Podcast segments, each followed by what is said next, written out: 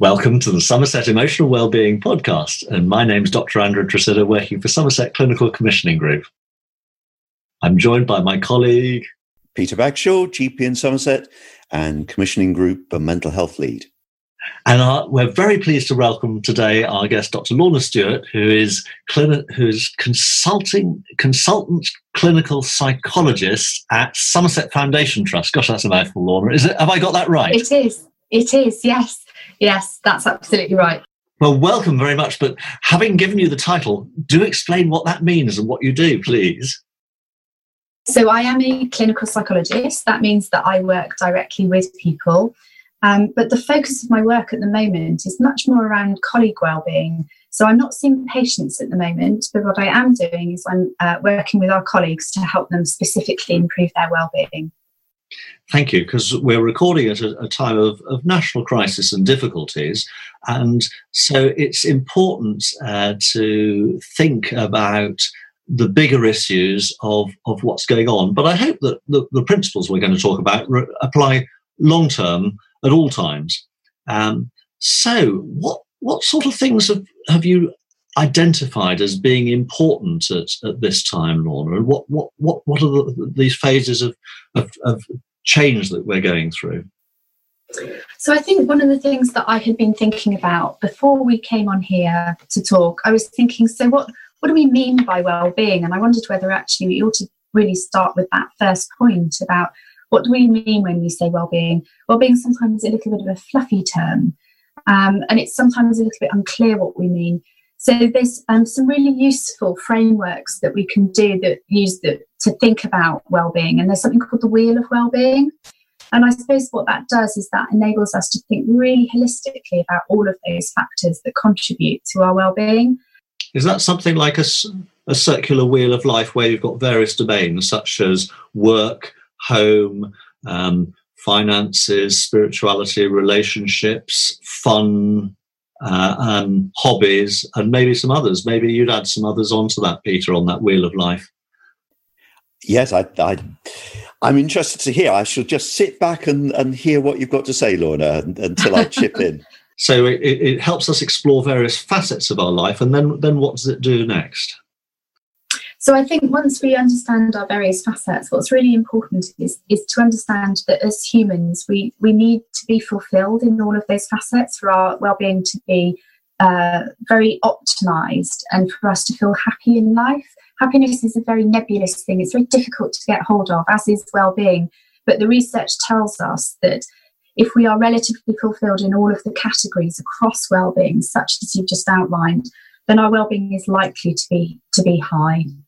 So I think it's really important that, that we don't just consider one factor of our well-being, for instance, such as our physical health, but also our emotional health as well, our financial health, our recreation, our personal growth, our relationships with our friends, our family, our community, our significant others, our financial well-being, our career well-being, and um, how we interact with our environment as well. Obviously, at the moment, things are very difficult, and a lot of people don't have control over certain areas of their emotional well-being. What what tips would you give to people who are struggling to try and improve their overall well-being? I think one of the things that's happened recently is that some of our normal coping strategies that we put in place to enable our well-being has been restricted. So, for some people, for instance, if they've been um, very active gym members um, in terms of supporting their physical well-being, the gyms have been shut, and so people have had to find different ways to adapt, or some of those mechanisms have just simply disappeared for them. So, not being able to have contact with family or friends, and I think um, being able to adapt um, and recognise where some of those elements have fallen away is a really important thing. Um, there's a really nice five step model that NHS.uk has put together on their website. Um, and they talk about the five steps of well-being.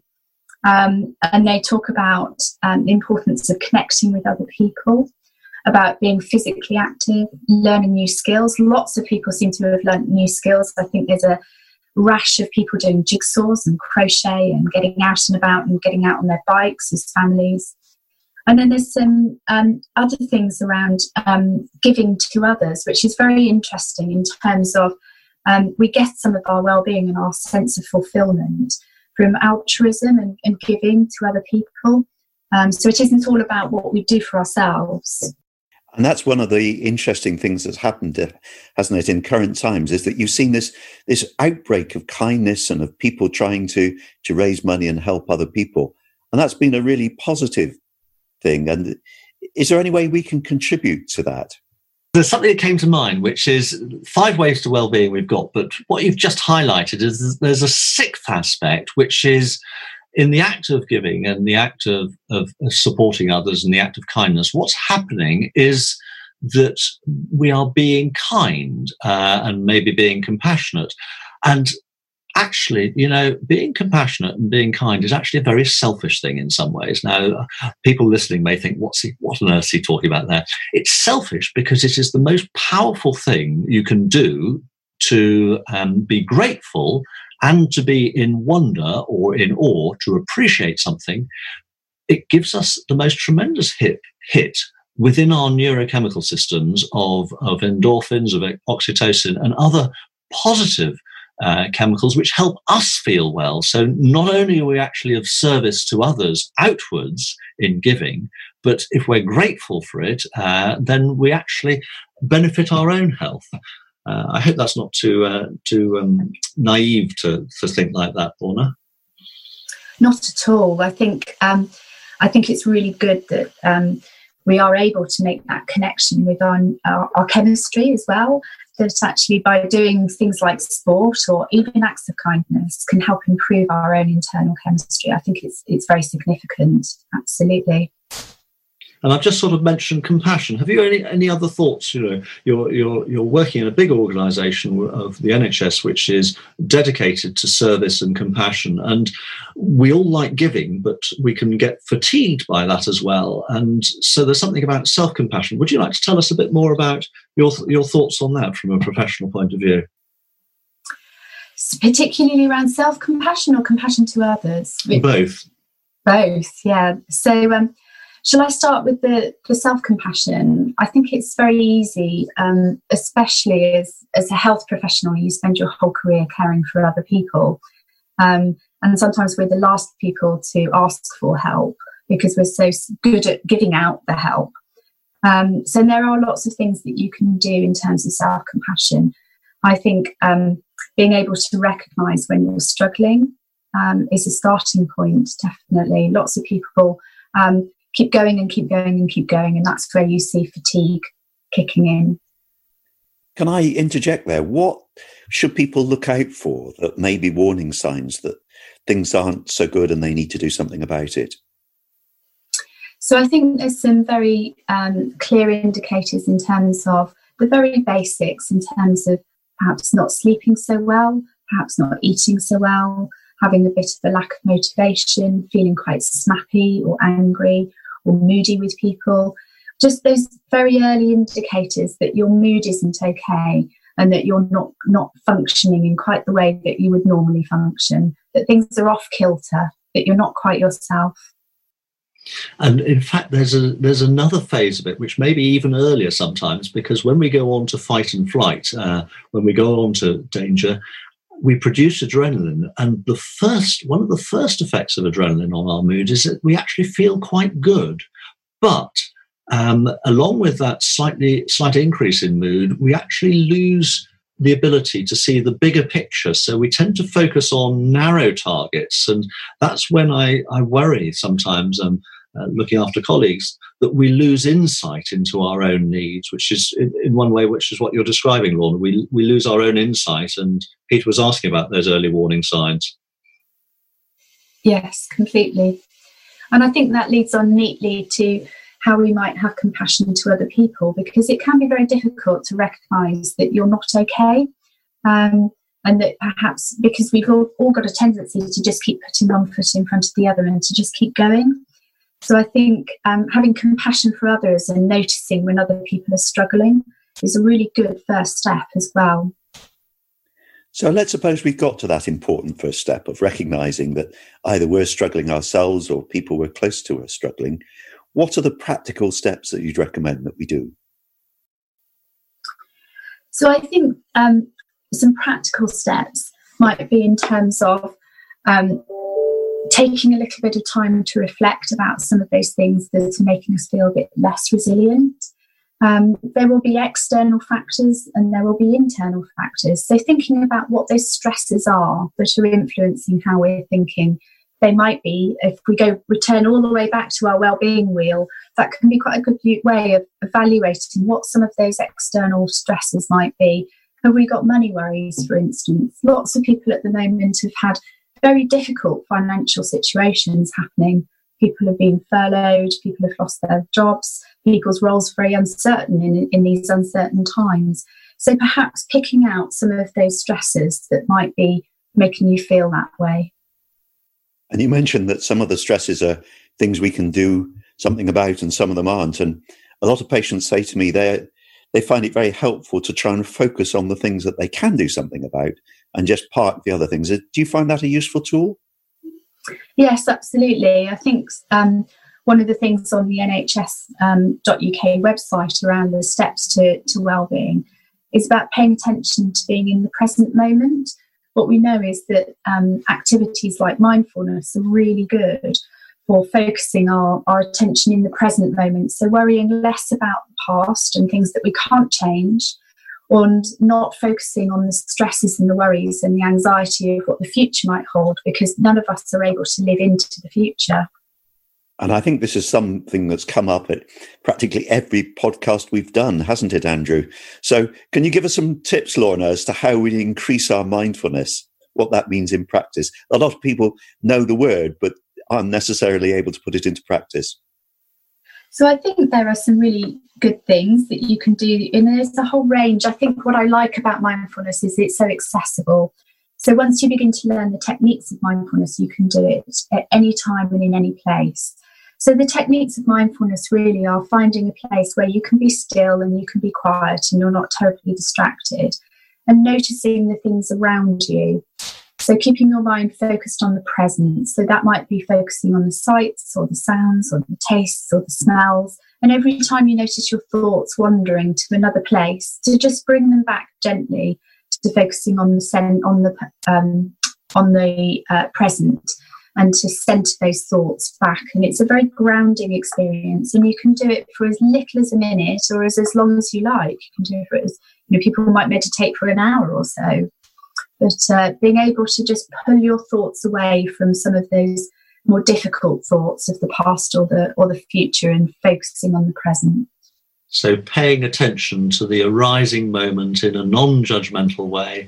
And um, something we've done one or two podcasts, if I can just invite us all to, uh, as long as you're not driving, if you're listening, as long as you're not using heavy machinery or driving, perhaps if we put our feet flat on the floor, allow our spines to be comfortable, and just change our breathing pattern to use our tummy muscles, our breathing, uh, our, our abdomen, uh, our diaphragms, and just to take two or three slow, regular, rhythmic, comfortable breaths in and out. And that allows us to calm down that, that chatter of the sympathetic nervous system and drop us towards parasympathetic, which makes that mindfulness more accessible. Uh, you can carry on driving again now if you if that's what you're doing while listening. please be mindful on the road. And if people aren't able to do that themselves, we know that it's available, for instance, through Somerset Talking Therapies and through Talking Therapies more widely. Um, are there any other resources, Lorna, that you can think of that people might turn to if they want to learn the techniques of mindfulness?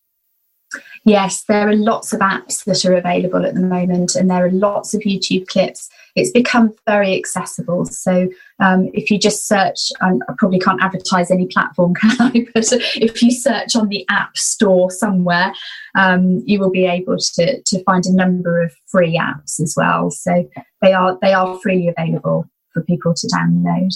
And equally, there are lots of guided ones on on YouTube too. And if you work for the NHS, if you go to people.nhs, uh, people.nhs.help forward slash help, there's various resources which include some of those uh, uh on that platform. Uh, Peter. And I, I was just going to add, I've I've done tried quite a few of these, obviously, and and to me, it doesn't really matter which way you approach it. You approach it. Some people come to it through meditation. Some people come to it through hypnotherapy. Some for some people, it's um, simple mindfulness. Other people, it's just exercise and things that keep them in the moment because they've got to be.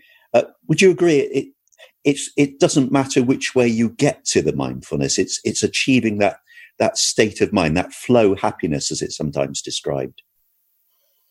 Yes, definitely, definitely. It doesn't matter what what you, route you come to it by, whether it's part of your yo- the end of a yoga program, for instance, or whether you're having it as part of formal therapy. I think it's such an accessible tool that that you can apply and use in all sorts of circumstances. That I, I think it doesn't matter how you come about it.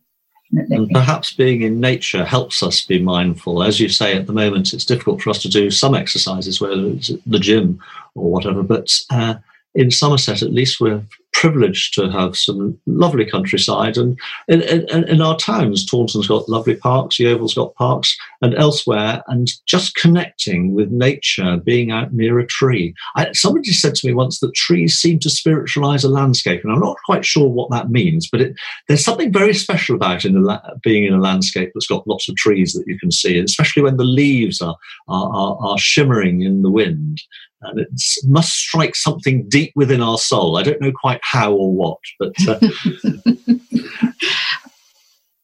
so what other um, aspects would you like to share with us about uh, well-being? Um, is there anything about either personal resilience or, or the processes that we're going through, or how we cope with crisis? So I think personal resilience is a really interesting concept, isn't it? Because resilience is something that's a word that's bandied around a lot. Um, and it implies that it's something that you're either born with, you know, I'm a much more resilient person than you, or I'm, I'm a less resilient person than that. And, it, and it's a very interesting concept.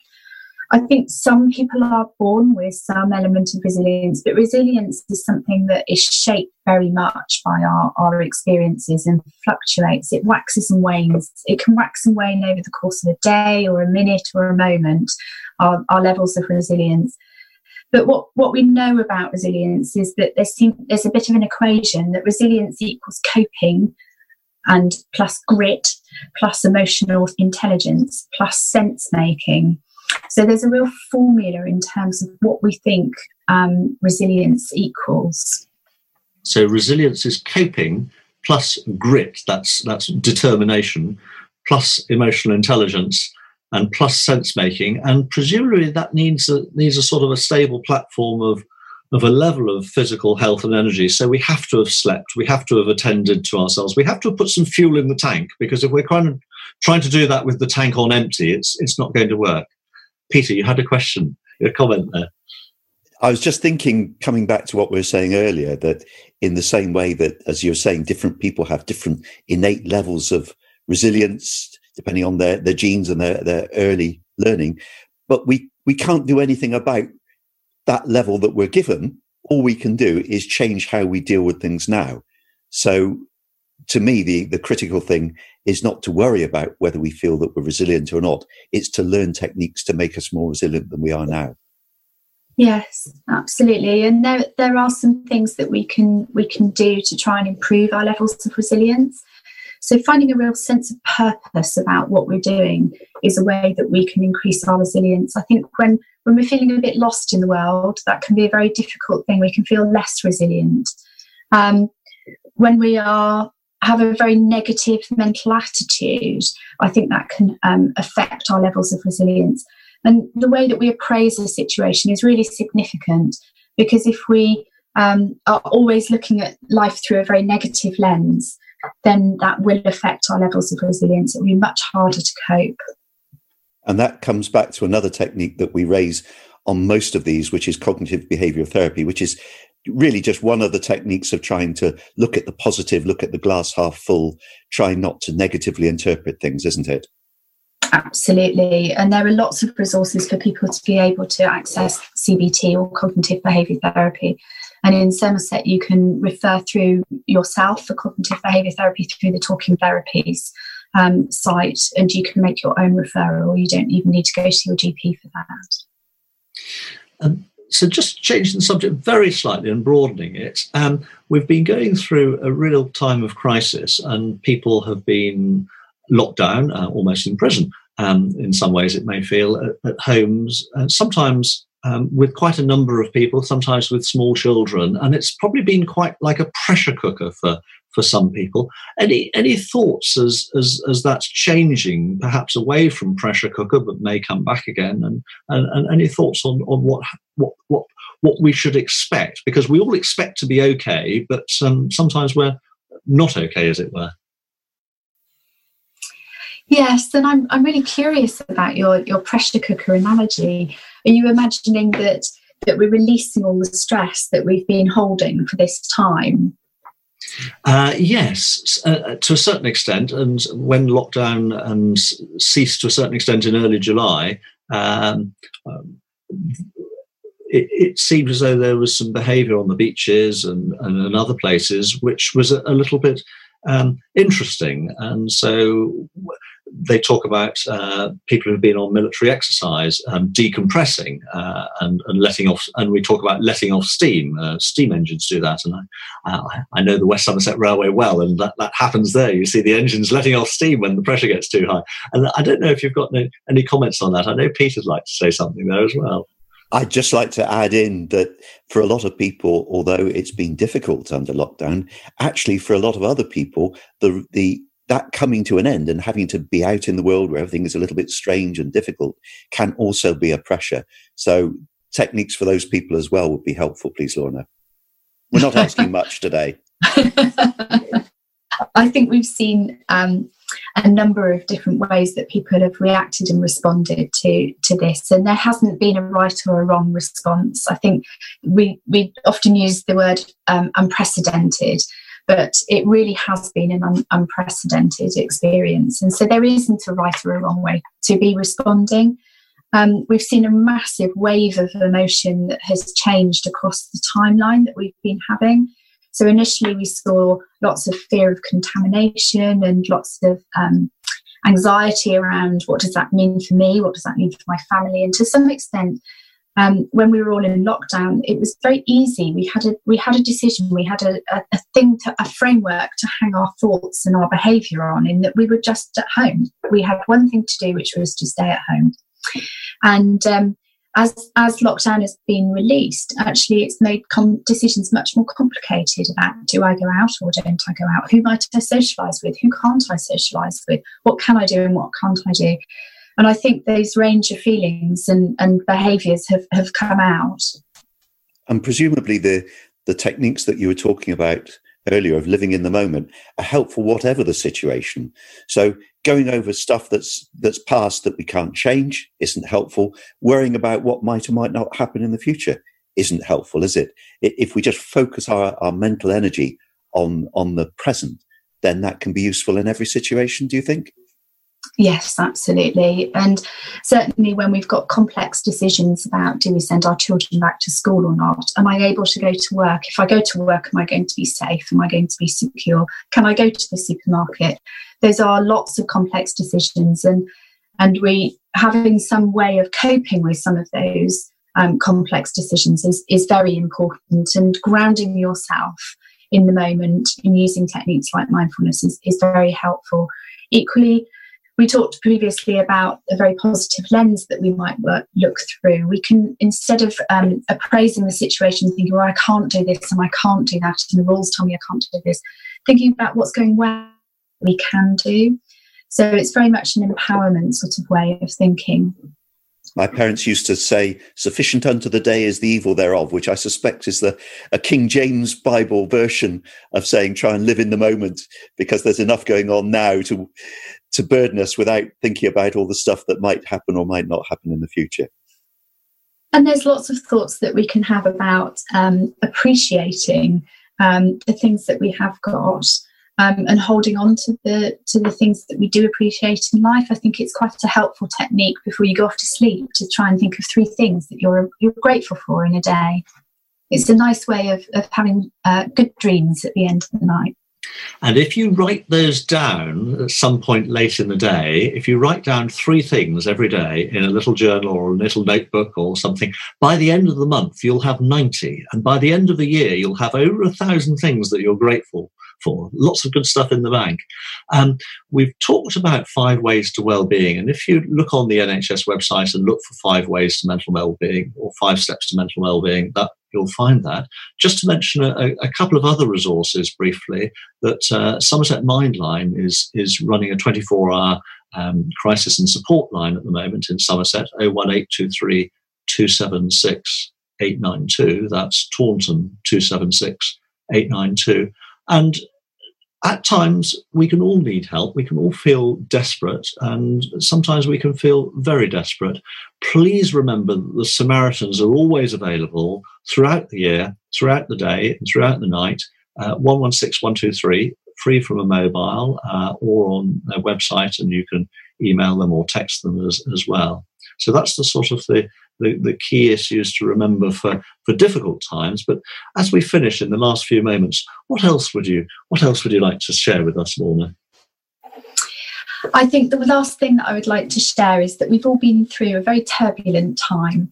And I think it's very important to think about um, sense making, which is one of the things that helps us with our personal resilience and the stories that we tell ourselves about what's happened, the stories that we talk about in our families or with our children. And I wonder whether there's something, a very positive narrative that despite COVID really touching people and there being some real tragedy, that there might be some things that we can be grateful for that in the way that our lives have changed and the, and the stories and the sense that we make of what's what's happened and I think that's a fantastic message to end on that whatever the situation, you can always find something positive in it. Well, thank you both very much indeed for, for today. Lorna, thank you so much for coming along. Peter, a pleasure always to be with you. And, uh, and look forward to joining our listeners next time. All the best. Thank you. Thank you very much. Bye bye. You've been listening to the Somerset Emotional Wellbeing Podcast, hosted by Dr. Andrew Tresidder and Dr. Peter Bagshaw. The show was created by David Seeley and was produced by Rob Huns Music on behalf of the Somerset Clinical Commissioning Group.